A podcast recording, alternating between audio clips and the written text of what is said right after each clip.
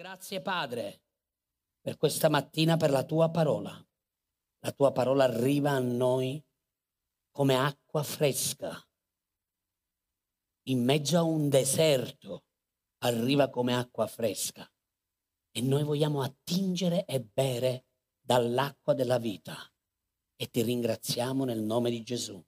Amen. E amen. Alleluia. Allora, il titolo del messaggio di questa mattina è Persevera per una maggiore gloria che sta arrivando. Quanti desiderano vedere la gloria di Dio? Alleluia.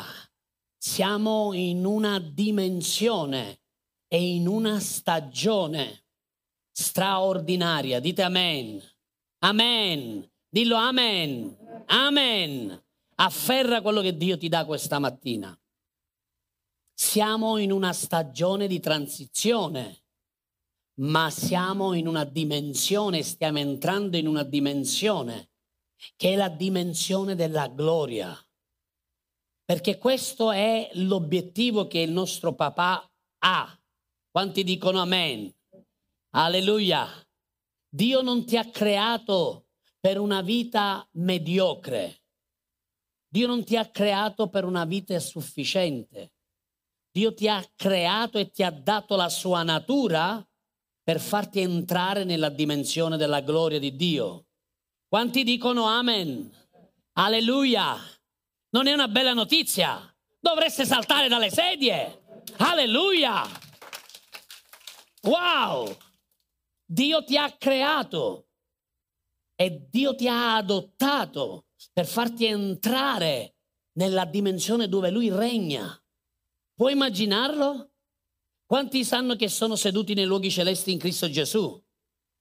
Amen. Tu sei seduto nei luoghi celesti. Tu non sei seduto in delle sedie di... che materiale è? Plastica. Sto dicendo plessigas, no. Plastica.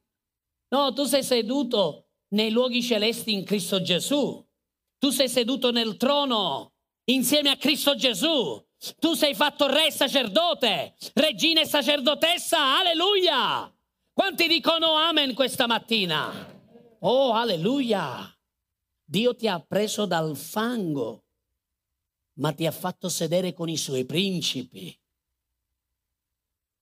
Quanti dicono amen? Oh, alleluia! Dio non ti ha lasciato in balia della vita. Chissà cosa succederà Molte persone stanno affaticando tutta la loro vita per arrivare alla pensione, se gliela daranno. No, tu hai un proposito, c'è un progetto per la tua vita. Dio ti ha creato per farti entrare nella dimensione della gloria. Amen. Fai un applauso di lode al Signore di gratitudine. Alleluia. Gesù è venuto si è spogliato della sua gloria e ti ha rivestito della sua gloria. Oh, questo è potente. Gesù si è spogliato della sua gloria, ma non è rimasto fermo lì. Poi ha rivestito i suoi figli della sua gloria. Quanti lo credono, alzano la mano e dicono, io sono rivestito della gloria di Dio. Amen. Molti si accordano con la realtà. Molti vedono la realtà e dicono non cambia me niente. Siamo sempre così. No, cari, noi abbiamo l'autorità di cambiare la realtà. Molti non, non, hanno compreso che la fede ha una potenza nel mondo spirituale e nel mondo naturale. Alleluia, alleluia. Quanti dicono alleluia? Tu sei stato rivestito di autorità, di regalità, di forza soprannaturale. Non sono io che te la do, è Cristo che te l'ha data. Quanti credono che Gesù è il figlio di Dio? Quanti credono che Gesù è il figlio dell'Altissimo? Quanti credono che Gesù può ogni cosa? Gesù si è spogliato e ti ha rivestito della stessa autorità. Tu hai il potere di cambiare la realtà nella tua vita. Quanti dicono amen? Alleluia. Non essere più disperato, rassegnato. Entra nel territorio della fede.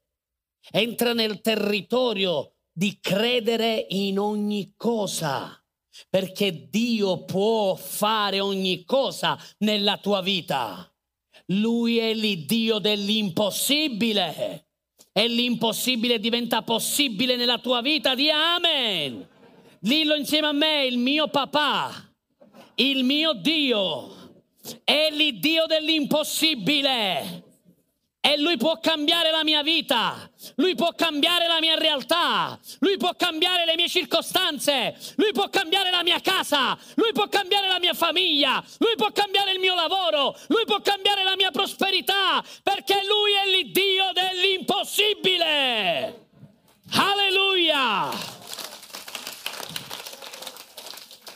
Non accordarti più con la realtà, accordati con la verità. Dillo insieme a me, io mi accordo con la verità, non mi accordo con la realtà. Amen. La realtà parla, ma la verità grida. La realtà parla, ma la verità ha una voce più alta. La verità è la voce del cielo, la realtà è la voce della terra. Noi non siamo della terra, noi siamo del cielo. Quanti dicono amen? Alleluia. Una delle cose che il diavolo fa è fare credere ai figli di Dio che loro sono uguali agli altri uomini. Non è così, dillo non è così. Io sono figlio dell'Iddio Altissimo. Io ho fede, autorità di cambiare le circostanze. Amen. Alleluia. Tu sei in una stagione di transizione. Siamo in una stagione dove il giudizio è sulle nazioni, ma Dio sta custodendo la sua Chiesa e sta facendo in modo che la sua Chiesa inizi a conoscere di più di ciò che sta per arrivare. Quanti vogliono conoscere di più? Perché secondo voi Dio ci sta facendo parlare della sua gloria? Perché Dio ci sta facendo insegnare a voi sulla gloria? Perché Dio mi parla sulla gloria?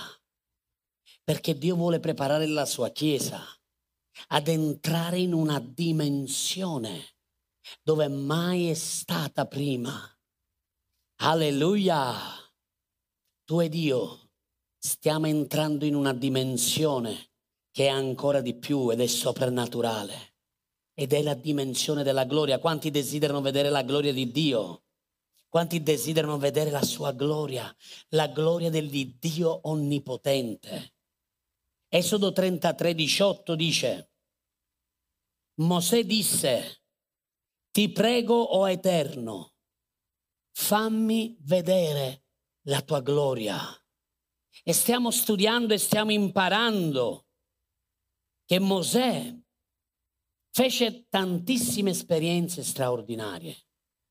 Ha fatto delle esperienze gloriose con una manifestazione del potere soprannaturale di Dio.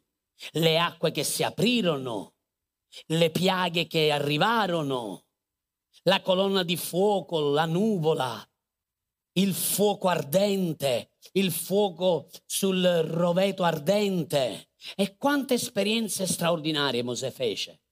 Però nel suo cuore c'era il desiderio di vedere di più, di domandare di più. E nel cuore di Mosè c'era il desiderio di non accontentarsi di aver fatto qualche esperienza o qualche eh, sensazione o emozione bella aver, per averla vissuta. No, no, no. Mosè aveva nel cuore di vedere la gloria di Dio, di vedere di più di quello che fino in quel momento aveva visto. E così Dio ci sta chiedendo e ci sta dando quell'incoraggiamento e ci sta chiedendo di essere perseveranti, di continuare a chiedere, a perseverare, a desiderare di più della sua gloria. Perché? Perché quello che Dio sta per fare è proprio fare entrare la sua Chiesa in una dimensione che è più grande di quella che fino ad ora ha vissuto. E sapete, per entrare in una dimensione c'è bisogno prima che veniamo informati, che ne veniamo a conoscenza, perché la fede viene dall'udire. Io non posso credere e non posso entrare in una dimensione che non conosco. Ecco perché Dio ci sta ammaestrando per entrare da una dimensione come quella della fede a quella dell'unzione, a quella della gloria, a quella della, del rapimento quando lui ritornerà. Perché Gesù ritornerà. È molto vicino il suo, il suo ritorno. Quanti dicono amen? Allora dobbiamo iniziare a preparare i nostri cuori, a conoscere di più di quello che ci sta per arrivare. Quanti dicono amen? Perché pensate che nel cielo vivremo come stiamo vivendo sulla terra? Pensate che il cielo è come la terra? Oh no, no, no, no, no. Nel cielo tutto grida gloria. Nel cielo tutto si misura con l'unità di misura della gloria. Quanti dicono amen? Dobbiamo iniziare a rinnovare la nostra mente, dobbiamo iniziare a cambiare il nostro modo di pensare, dobbiamo iniziare a capire, a comprendere chi siamo veramente e che cosa Dio ci sta offrendo di comprendere per poi un giorno non esserne nemmeno così tanto meravigliati. Dite amen, anche se lo saremo sempre meravigliati, perché nel cielo c'è una gloria immensa, straordinaria e quando arriveremo lì, oh mamma mia, è il trono della gloria, della grazia di Dio. Wow, sarà straordinario poter arrivare lì e inchinarci davanti al nostro Re Alleluia! Alleluia! Molti si, si, accontentano, si affaticano, lavorano, si danno tutto, si spendono per una vita terrena naturale. Ah, la vita terrena naturale ha un inizio e una fine, ma l'eternità non avrà mai fine.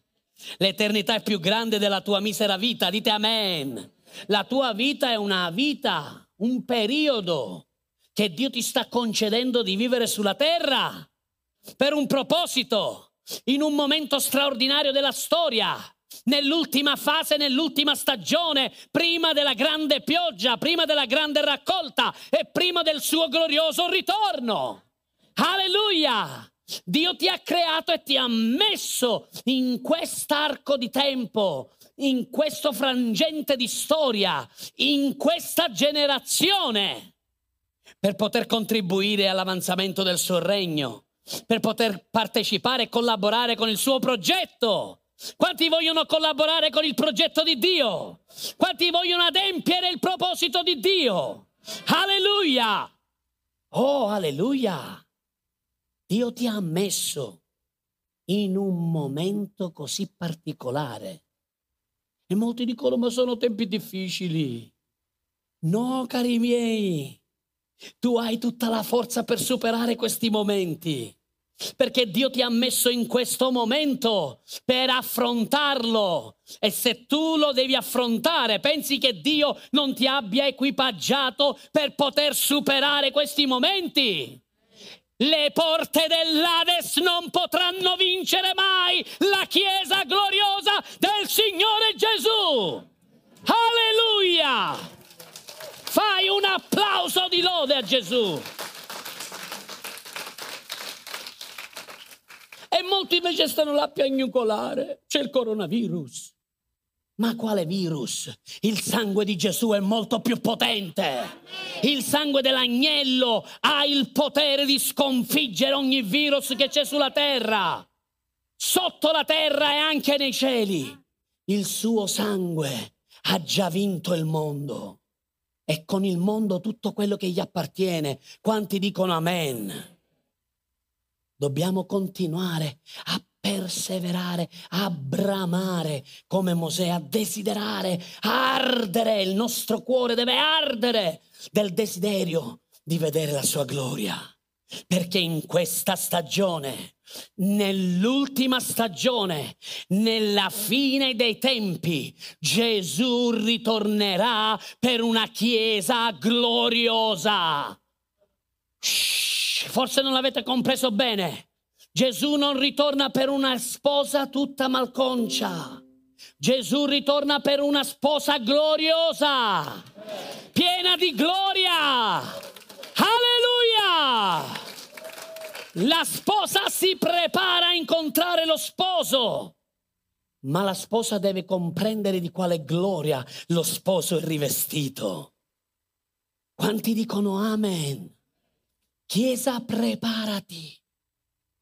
Inizia a custodire il tuo cuore e non permettere al tuo cuore che sia preso da nessun inganno e da nessun peccato e da nessun seme di questo mondo. Custodisci il tuo cuore perché Dio vuole visitarti con la sua gloria. Dio vuole visitarti con la sua gloria. E Dio ha stabilito e usa tutto ciò che fa parte dei suoi modelli. Sono qui questa mattina per dire alla Chiesa che Dio usa ciò che fa parte dei suoi modelli. Dio ha promesso che tutta la terra sarà piena della sua gloria. Quanti lo credono? Mentre molti pensano che Satana sta avendo la meglio sulle nazioni. Il nostro Signore si fa beffe di lui. Quanti credono che Gesù sta ridendo dei suoi nemici? Alleluia! Gesù è assiso sul trono. Gesù sta ancora regnando. Pensate che Gesù abbia perso e abbia smesso di regnare? Pensate che il Signore non sta regnando? Gesù è seduto sul trono e lui sta continuando a regnare. Forse secondo la tua prospettiva le cose non sono messe bene, ma secondo la prospettiva e la visuale del nostro Signore, tutto è sotto controllo, nel controllo nelle mani di Dio. Quanti dicono amen? E Dio vuole usare i suoi modelli per fare in modo che la terra venga benedetta e toccata dalla sua gloria. Abbiamo il compito e ho ricevuto il compito da parte del Signore di restaurare, ricostruire, stabilire e risvegliare il modello di Dio in questa generazione. Dio desidera che il suo modello, il modello che è sceso dal cielo, il modello santo, venga stabilito sulla terra. Perché? Perché Dio usa e onora i suoi modelli. Lui ha promesso che la terra sarà piena della sua gloria, sì, ma lui farà in modo che la sua gloria arriverà a toccare tutta la terra attraverso i suoi modelli. Perché Dio è un Dio di modelli, dite amen. Egli ha stabilito il suo modello ed è nel suo modello che la sua gloria si manifesterà. Dove ci sono modelli umani, lì non ci sarà la gloria di Dio.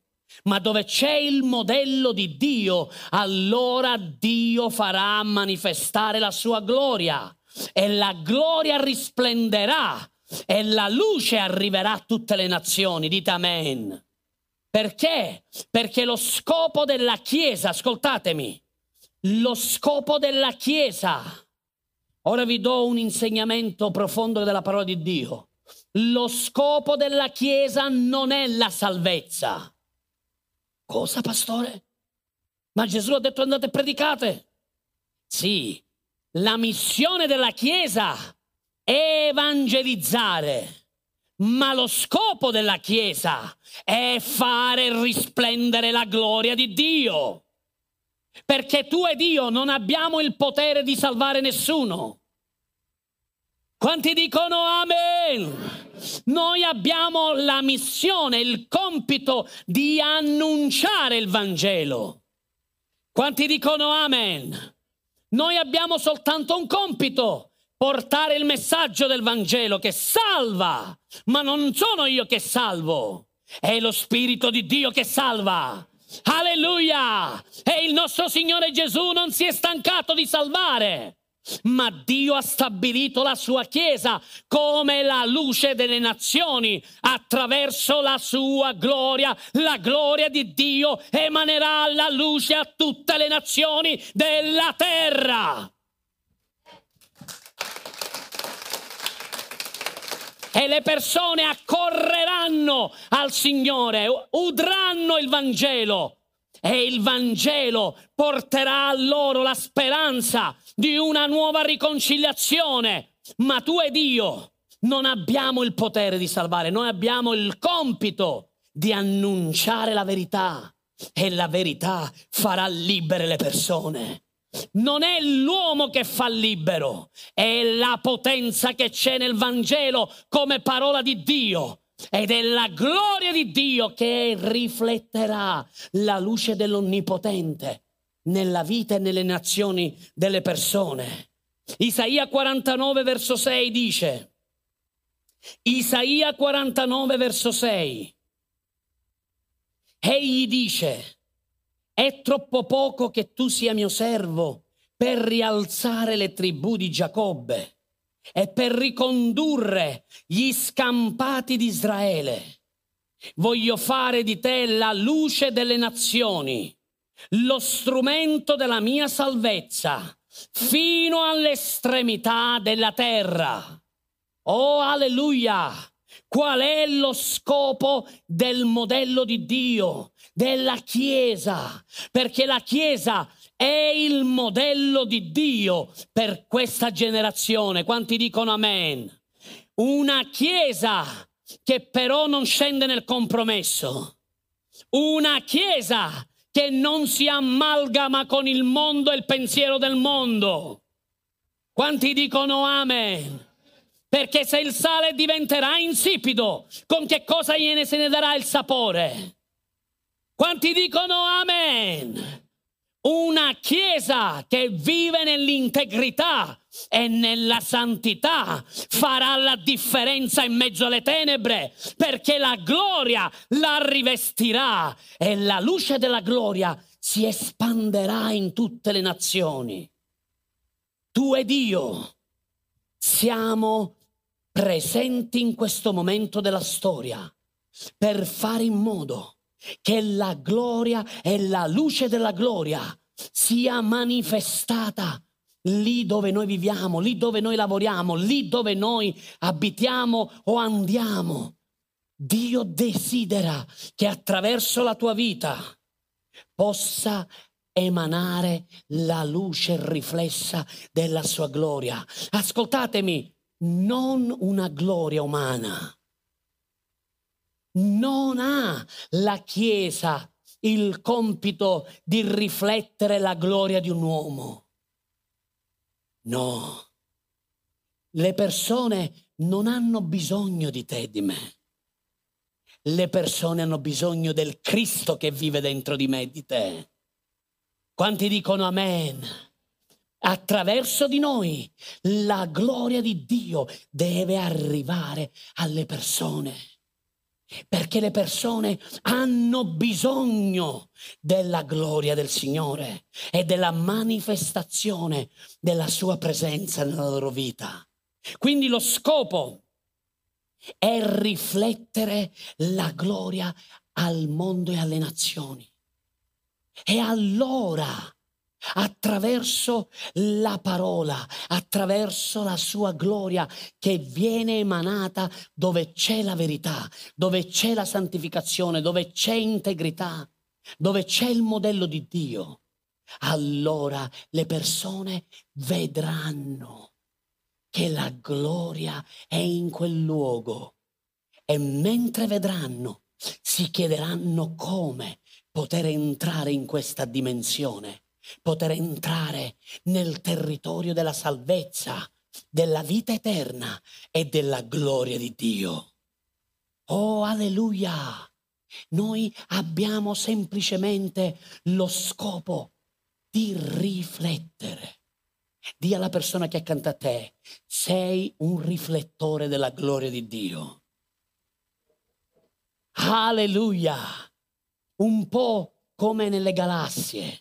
Conoscete le galassie? Conoscete le stelle, il firmamento? Conoscete l'universo? Andiamo un po' a fare un sondaggio un po' più piccolo. Riconoscete il, eh, l'ambito solare, la Terra che viene illuminata da che cosa? Dal sole. Se oggi abbiamo la luce, qua a Milano un po' di meno, in Sicilia ce n'è di più. Ma se c'è il sole e, e la luce arriva alla terra.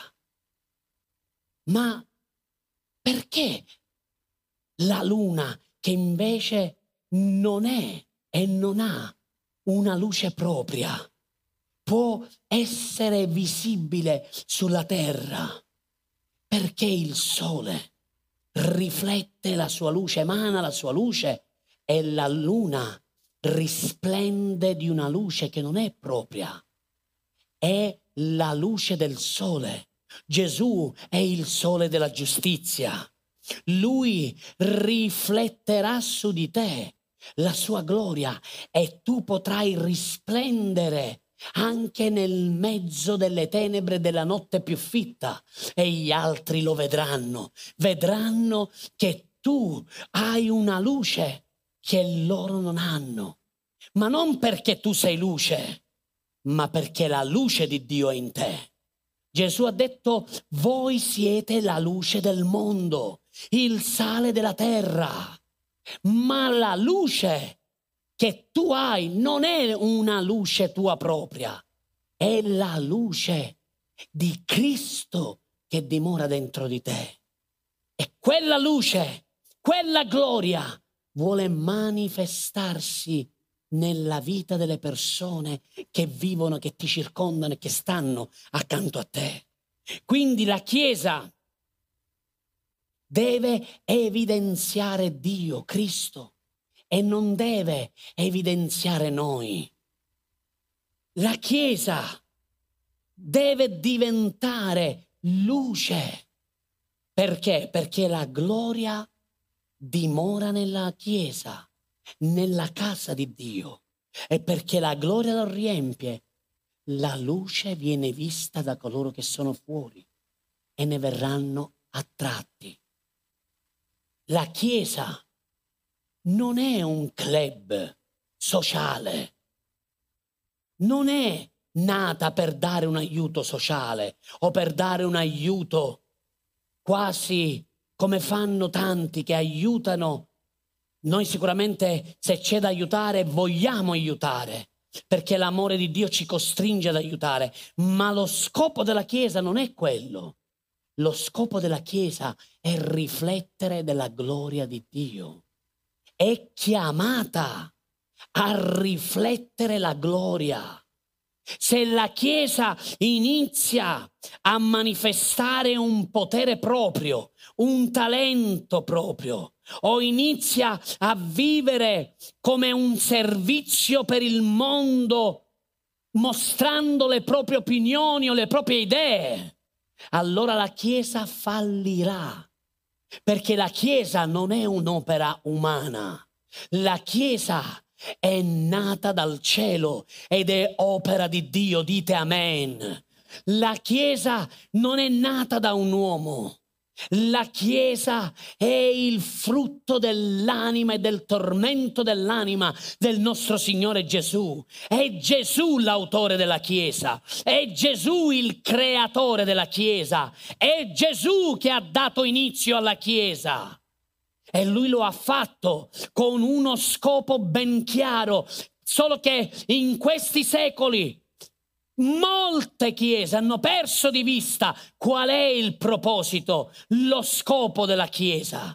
Lo scopo della chiesa non è fare umanità, lo scopo della Chiesa è manifestare la gloria di Dio, la luce del Signore attraverso la sua parola, attraverso la sua presenza, attraverso la manifestazione della sua gloria. Perché le persone hanno bisogno di Cristo. Le persone hanno bisogno di credere in colui che ha dato la sua vita per loro e per la loro salvezza. L'intenzione quindi originale di Dio per il mondo.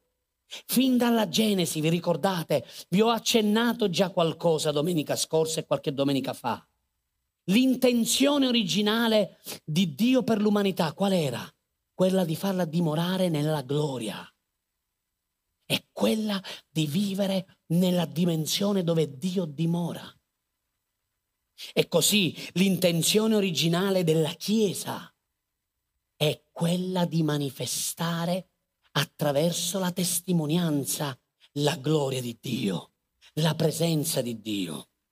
Abbiamo quindi un compito fondamentale, uno scopo per cui Dio sta unendo e manifestando e sta creando la sua casa, il suo tempio, la sta restaurando, la sta ristabilendo per poter essere una luce sul monte, non sotto il moggio, non sotto un letto, non sotto un comodino, ma sopra, affinché rifletta la sua gloria.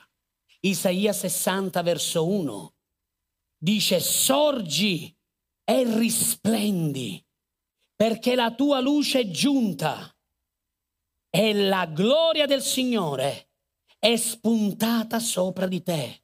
Non sta parlando di una luce propria o di una luce terrena. Sta parlando di una resurrezione, di un risplendere, di una luce dovuta alla gloria del Signore che è sopra la sua sposa e sopra la sua chiesa.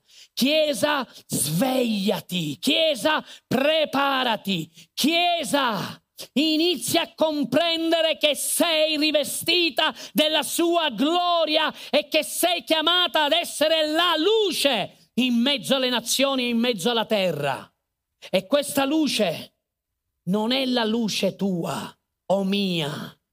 Non è una luce terrena, non è una luce fatta di opere naturali, è la luce della sua gloria, è la luce del suo splendore, come nel giorno della trasfigurazione, quando Gesù salì sul monte e insieme ai suoi discepoli, lui risplendette di una luce che non era sua, che non era naturale la gloria che era dentro di lui non poteva più essere trattenuta dal suo corpo e iniziò ad emanare una luce maggiore del sole. Le sue vesti, dice la Bibbia, divennero più bianche della neve.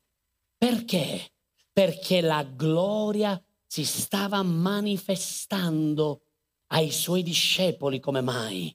E questo è quello che Dio vuole fare attraverso la sua Chiesa, attraverso i suoi discepoli, attraverso coloro che sanno che devono risplendere della gloria di Dio. Non c'è spazio per il peccato, non c'è spazio per i dubbi, non c'è spazio per le incertezze. Dio ha un proposito di gloria per la sua Chiesa. La Chiesa è chiamata ad essere in questa generazione una luce una lampada per poter illuminare il sentiero di tanti e portarli a Cristo e alla salvezza e alla vita eterna. Quanti dicono amen e si accordano? Alleluia! Dio è un Dio di generazioni. Dio ha sempre mantenuto la sua lampada accesa di generazione in generazione la lampada di Dio, la testimonianza della gloria di Dio Sempre il Signore ha scelto qualcuno di generazione in generazione per poter risplendere. E oggi, in questa stagione, in questa generazione, la sua gloria vuole risplendere più che mai, vuole manifestare la personalità di Cristo in questo mondo che ne ha tanto di bisogno. Il mondo ha bisogno della verità. Il mondo ha bisogno non di una chiesa che scende nel compromesso, non di una chiesa che si accontenta, non di una chiesa che cammina in mezzo alle tenebre insieme alle tenebre. No, tu devi camminare nelle tenebre perché siamo nella, nell'ora delle tenebre ma tu devi risplendere e manifestare la gloria di Dio. Perché? Perché per questo Dio ti ha tenuto sulla terra. Per questo Dio ti tiene qui, per risplendere della sua gloria. Siete qui? Quanti dicono amen? Ora, Dio è un Dio di generazioni. Lui ha scelto uomini secondo il suo cuore, che portano avanti il suo proposito di generazione in generazione. Lui è l'Iddio di Abramo, lui è l'Iddio di Isacco, lui è l'Iddio di Giacobbe o Israele. Gesù venne sulla terra, iniziò il suo ministero, ma poi che fece? Diede il suo mandato alla sua Chiesa, passò il testimone a quella generazione futura. Il suo compito fu quello di morire sulla croce, risuscitare e dare testimonianza e insegnare ai suoi discepoli. Ma poi la Chiesa continuò l'opera del Signore, testimoniando con segni, prodigi e miracoli perché Dio afferma e conferma e approva il suo modello, non il modello umano, non il modello delle nostre opinioni o dei nostri pensieri. Dio approva il suo modello e dove c'è il suo modello, segni, prodigi, miracoli e la sua gloria si manifesterà in un modo straordinario. Amen. E così Dio scelse Davide e Davide, prima di morire, passò il suo testimone a suo figlio, Salomone. E andiamo in prima cronache 22, verso 6. Vi ho voluto prendere questo esempio perché l'ho sentito da parte del Signore questa notte. Infatti questa parte è una parte aggiunta a quello che già avevo ricevuto in questo periodo. E questa parte che adesso vi sto per dare è la parte che il Signore ieri notte mi ha aggiunto a questo insegnamento. Davide sceglie Salomone, ma voglio che comprendiate una cosa prima di iniziare a leggere prima cronache 22 dal 6. Che i figli di Davide, i figli delle altre mamme, sue spose, stavano facendo a gara per prendere il trono. Quanti siete d'accordo e conoscete la storia? I figli di Davide fecero a gara appena suo padre era su un letto di morte e stava per andare nella casa dei padri, dei patriarchi.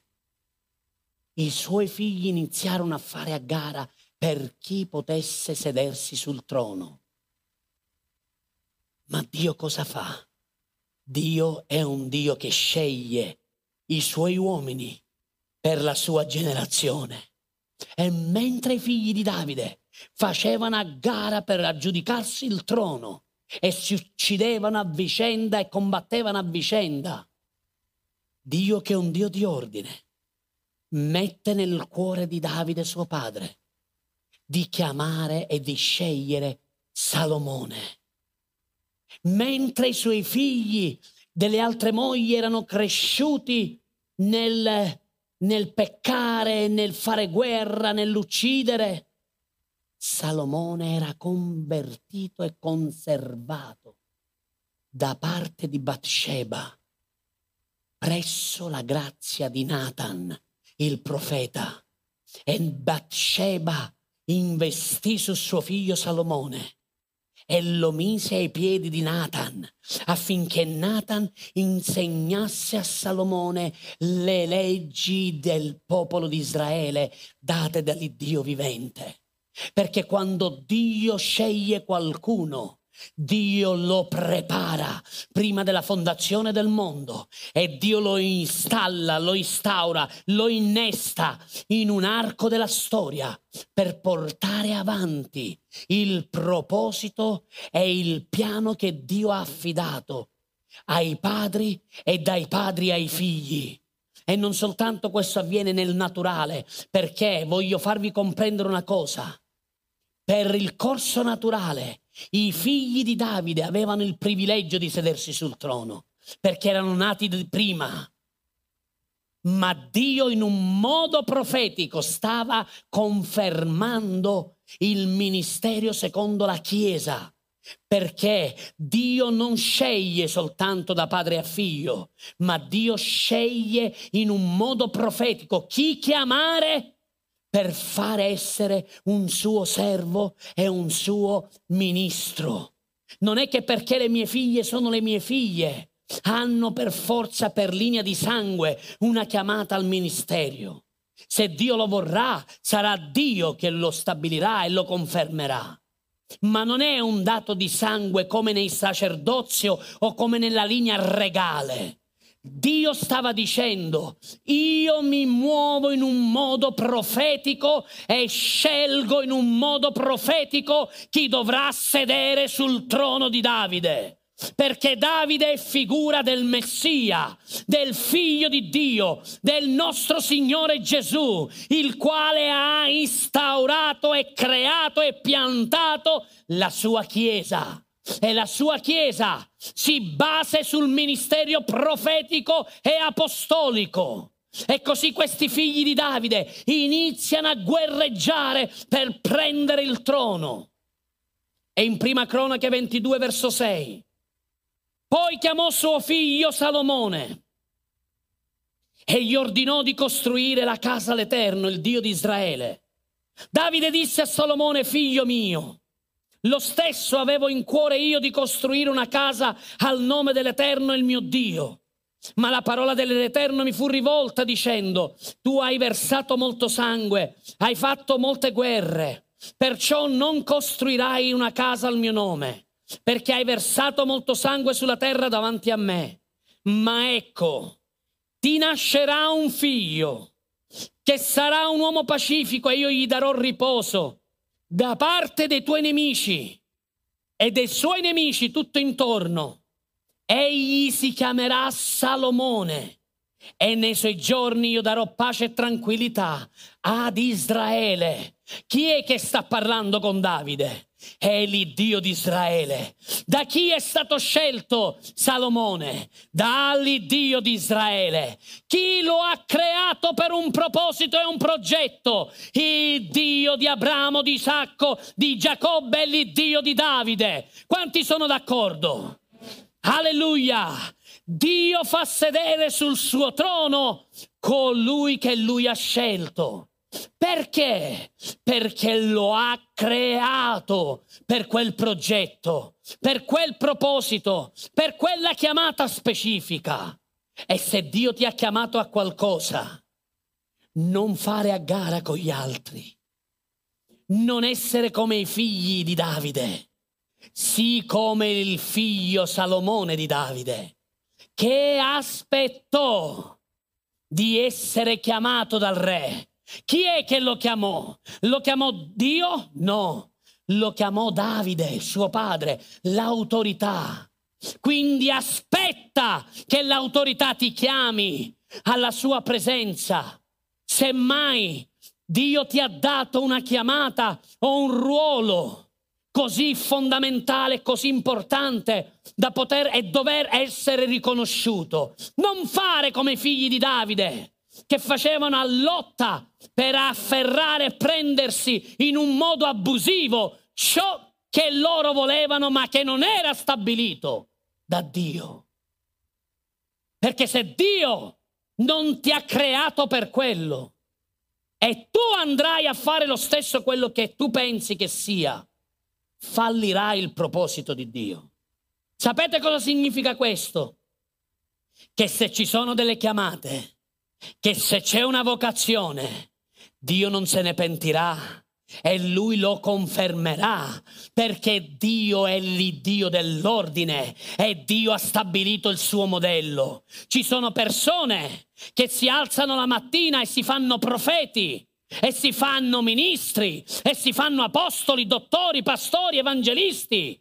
Ma non è così che funziona. Se tu hai una chiamata da parte di Dio, sappi aspettare nella casa di Dio, perché verrà il tempo che lo Spirito Santo ti chiamerà e sarai riconosciuto.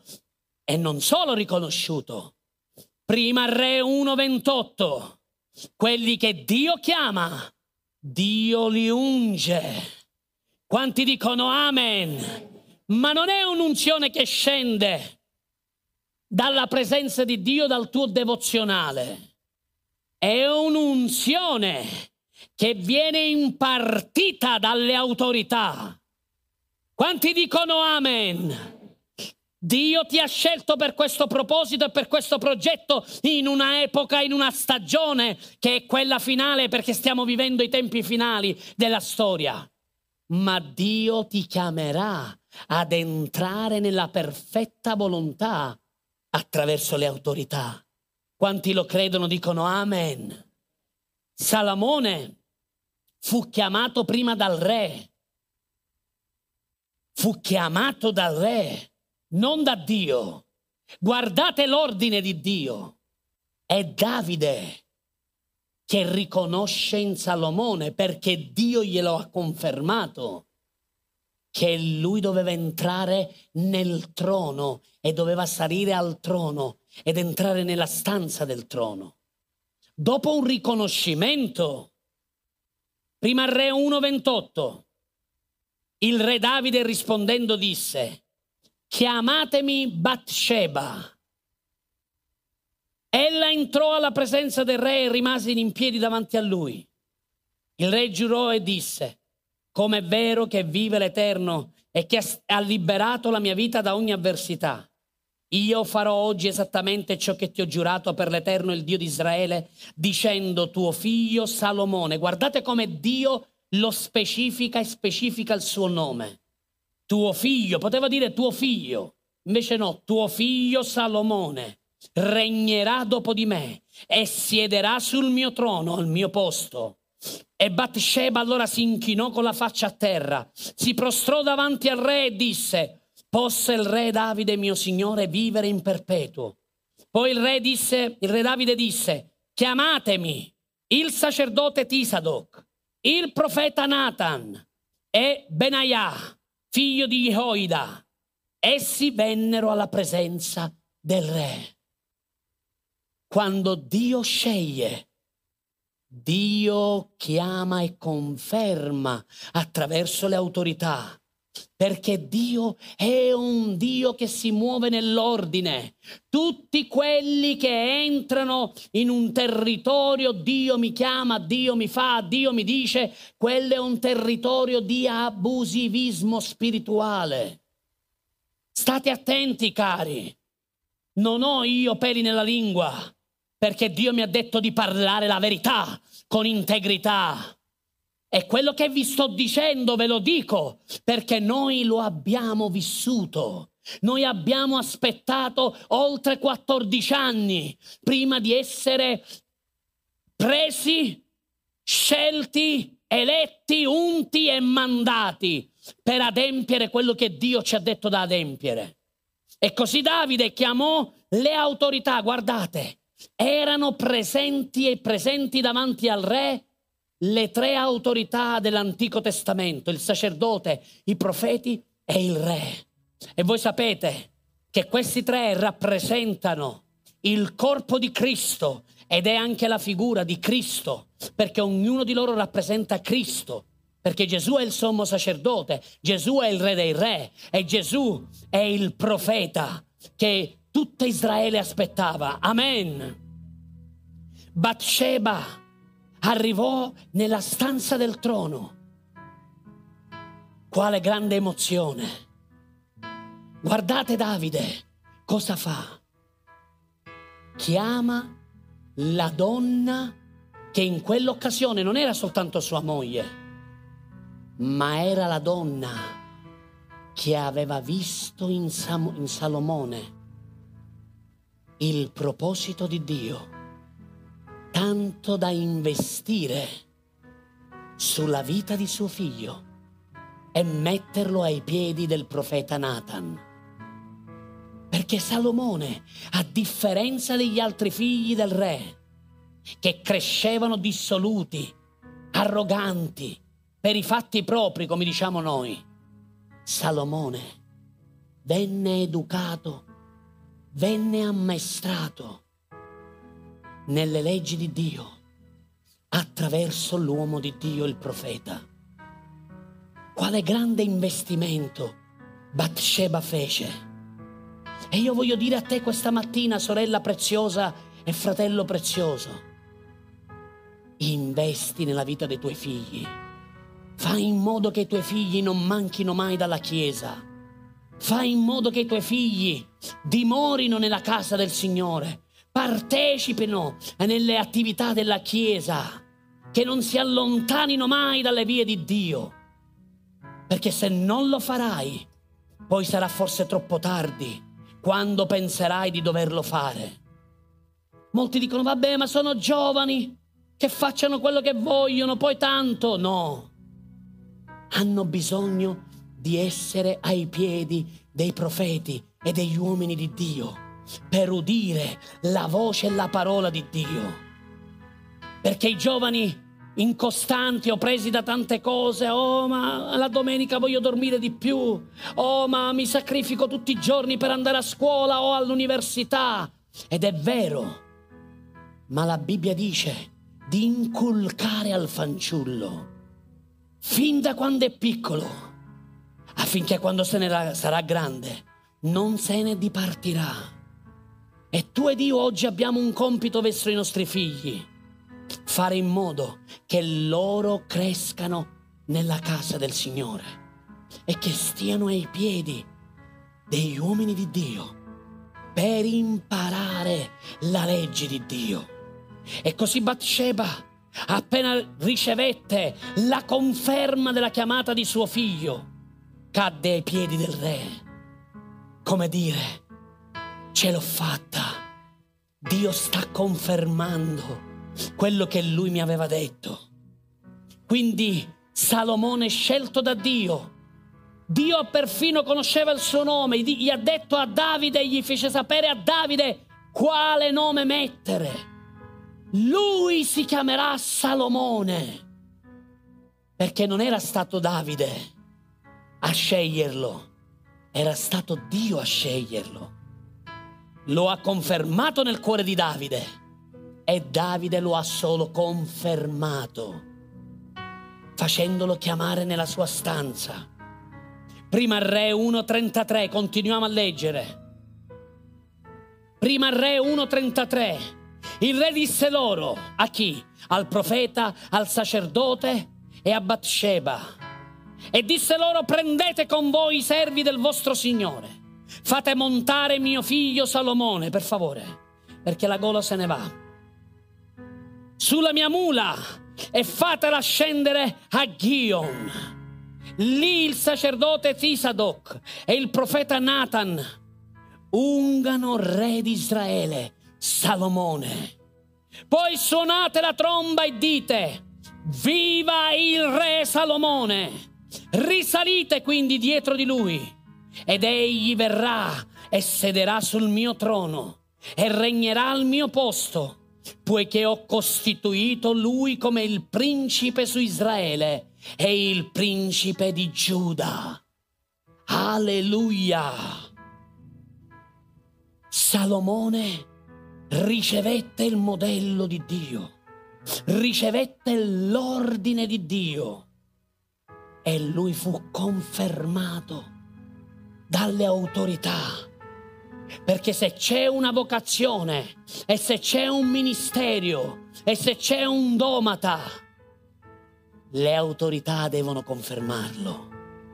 Non puoi avvalerti solo di quello che tu pensi di aver ricevuto, perché Dio è un Dio di ordine, perché Dio è un Dio di modelli.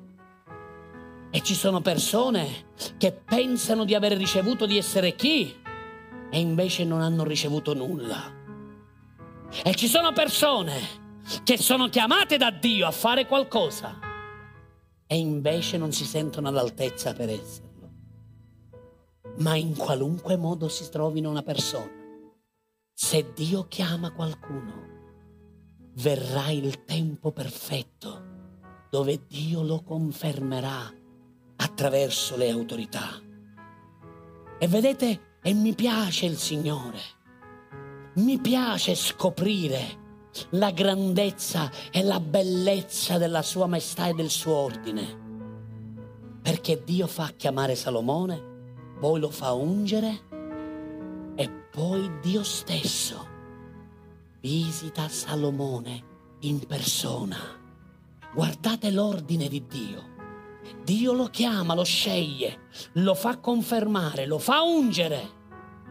E poi, dopo che lo hanno unto, in Prima Re capitolo 3, verso dal 3, scopriremo che c'è una straordinaria, fantastica visitazione da parte di Dio al nuovo re di Israele.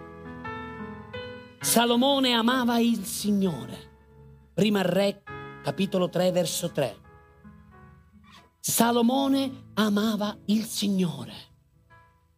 Ma come faceva ad amare il Signore? Come mai gli altri figli del re Davide non amavano il Signore e invece la prima cosa che viene detta è che Salomone amava il Signore? Perché Nathan, Nathan aveva fatto un fantastico lavoro su Salomone. Nathan aveva investito sulla sua vita e lo aveva formato e aveva fatto in modo che Salomone si innamorasse dell'Iddio di Israele. Guardate cosa dice, Salomone amava il Signore e seguiva i precetti di Davide, suo padre. Non dice e seguiva i precetti, l'ordine di Dio, no. Diceva seguiva i precetti di suo padre Davide. Perché?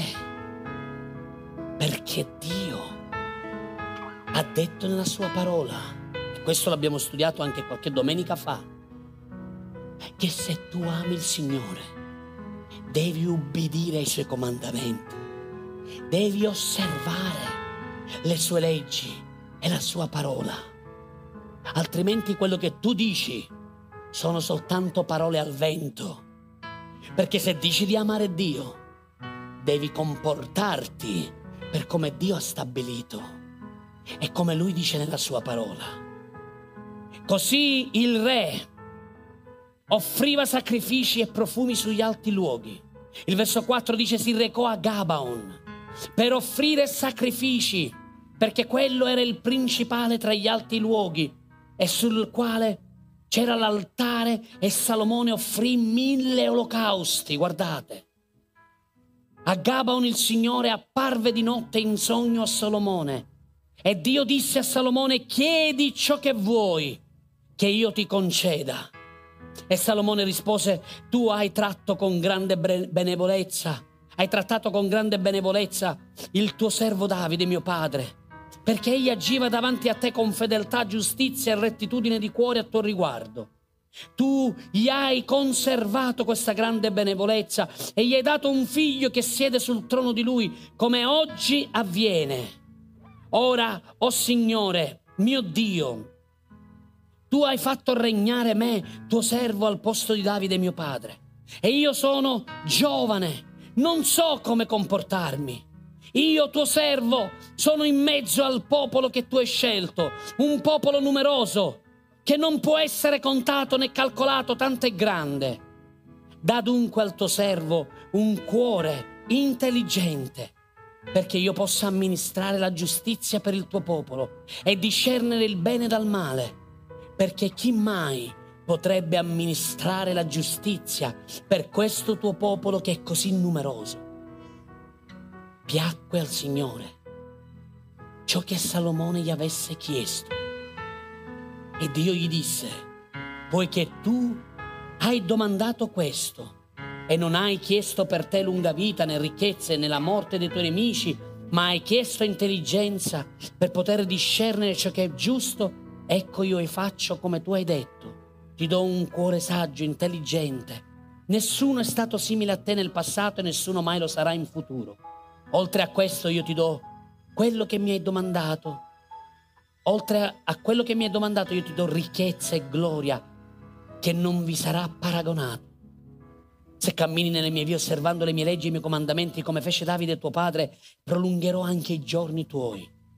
Salomone si svegliò e capì che era un sogno, tornò a Gerusalemme, si presentò davanti all'arca del patto del Signore e offrì olocausti, sacrifici di riconoscenza e fece un convito a tutti i suoi servitori. Alleluia! Ascoltatemi Chiesa, Dio passa il testimone a Salomone, figlio di Davide, scelto da Dio, confermato dal re Davide, per costruire una casa, per regnare su Israele. Perché?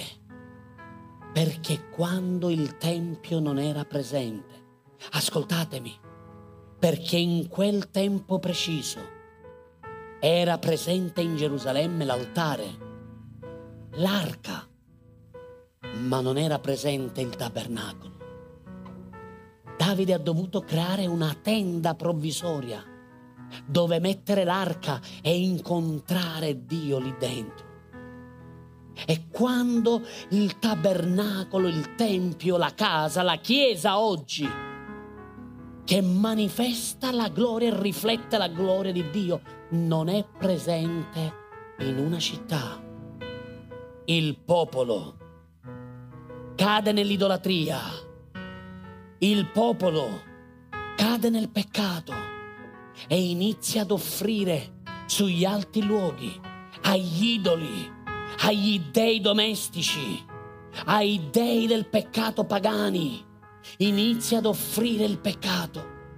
Ecco perché oggi Dio vuole restaurare e ricostruire la sua Chiesa affinché la gloria di Dio risplenda e le persone che vivono attorno ad essa non cadano più nel peccato e nell'idolatria e nell'inganno, ma possono avere un punto di riferimento che è la casa di Dio, che è il Tempio di Dio, che è la Chiesa del Signore Gesù Cristo, affinché tutti possano accorrere e trovare la gloria di Dio, la salvezza, la presenza di Dio. E quel tempio che fu costruito nel tempo perfetto di Dio, sotto il comando di Dio dato a Salomone, in una maniera gloriosa, come mai fu presente nei giorni che furono. Quel tempio alla fine della sua costruzione, fu ripieno della gloria di Dio.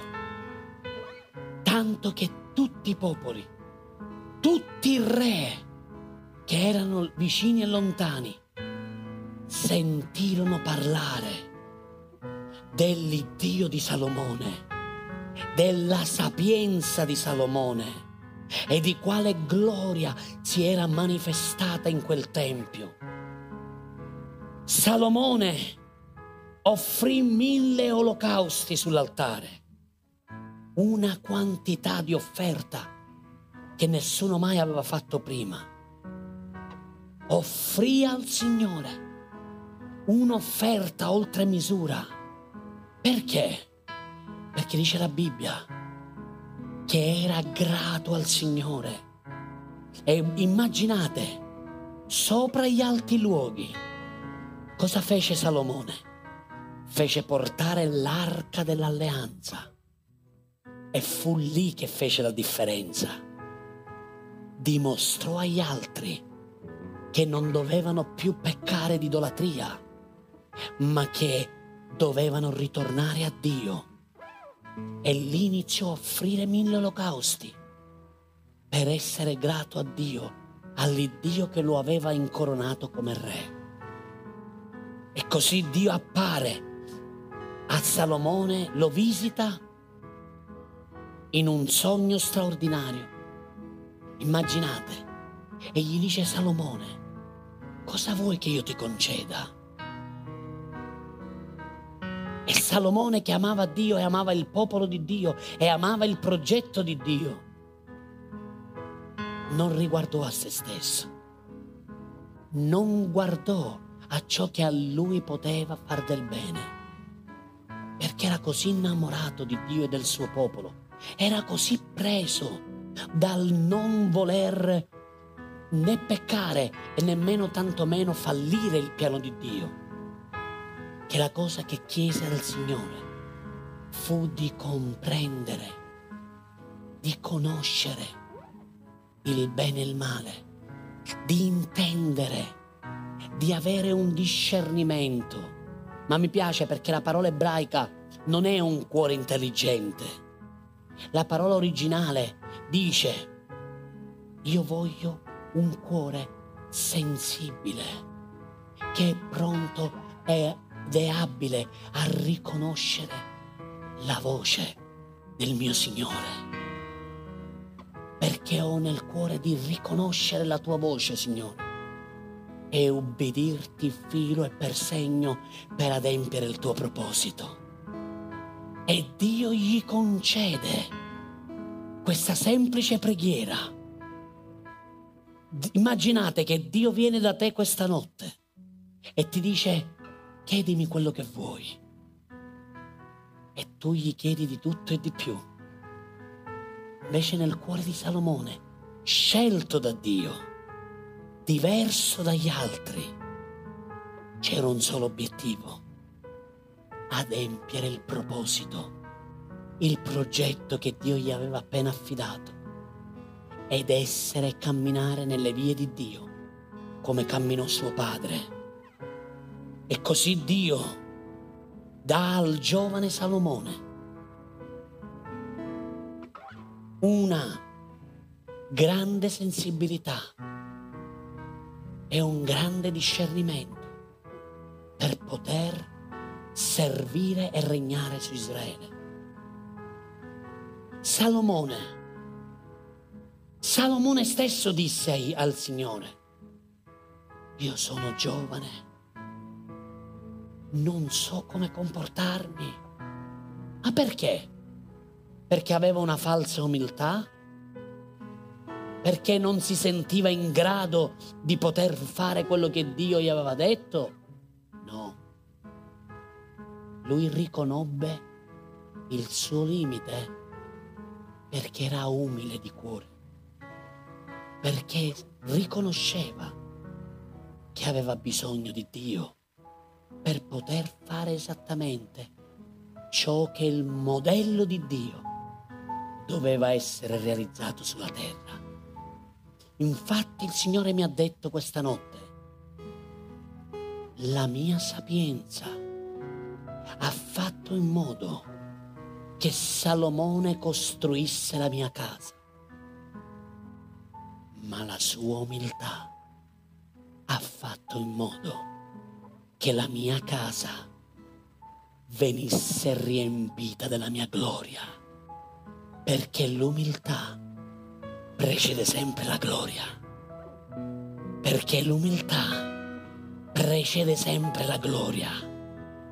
La sapienza ci darà abilità per edificare e restaurare la sua casa, ma l'umiltà nel nostro cuore ci permetterà di vederla riempita Perché cosa ce ne faremo di un tempio grandissimo che Dio edificherà su Milano se poi la sua gloria non è presente? Allora ben venga la sapienza di Dio per edificare una chiesa che sia una luce su Milano e su tutto il nord Italia. Ma ben venga una chiesa edificata da Dio, costruita con la sua sapienza ma riempita della sua gloria. Perché solo la gloria può dare e intervenire all'uomo e ai bisogni dell'uomo in base a tutto ciò che ogni uomo ha bisogno. C'è bisogno di lui per intervenire e per cambiare il destino e la storia degli esseri umani. Alziamoci in piedi davanti alla sua presenza.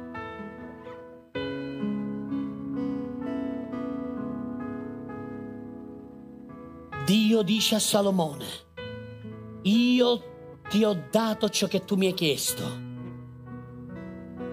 Ma poi Dio non si ferma lì. Alzate le vostre mani per favore e chiudete i vostri occhi.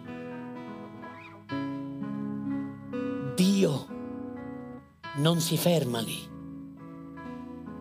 Dio gli dice, perché tu mi hai chiesto un cuore saggio io non ti darò soltanto questo, io ti darò di più di quello che tu mi hai chiesto, perché tu mi chiedi un cuore saggio, sensibile, a poter ricevere dalle mie parole, a poter regnare e governare il mio popolo con la mia saggezza.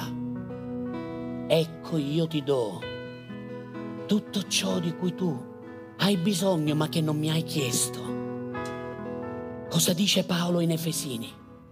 Che egli farà smisuratamente, al di là di quello che noi pensiamo, gli domandiamo. Alza le tue mani. Se tu stai camminando con umiltà, l'umiltà ti farà entrare nel favore di Dio e ti farà vedere non soltanto le cose straordinarie che Dio fa in mezzo al suo popolo, ma Dio farà anche nella tua vita, al di là, smisuratamente. Mi piace questa parola, senza limiti. Farà senza limiti sulla tua vita, più di quanto tu abbia chiesto, più di quanto tu abbia domandato e pensato. Quindi se la tua attitudine è un'attitudine di umiltà. Dio lo farà. Se non lo fa, metti in discussione la tua vita. Può essere che c'è qualche attitudine che deve cambiare. Può essere che deve cambiare qualcosa dentro di te. Perché Dio è fedele alla sua parola. Dio è stato sempre fedele. E quello che Lui ha promesso, presto lo vedremo realizzato. Alleluia.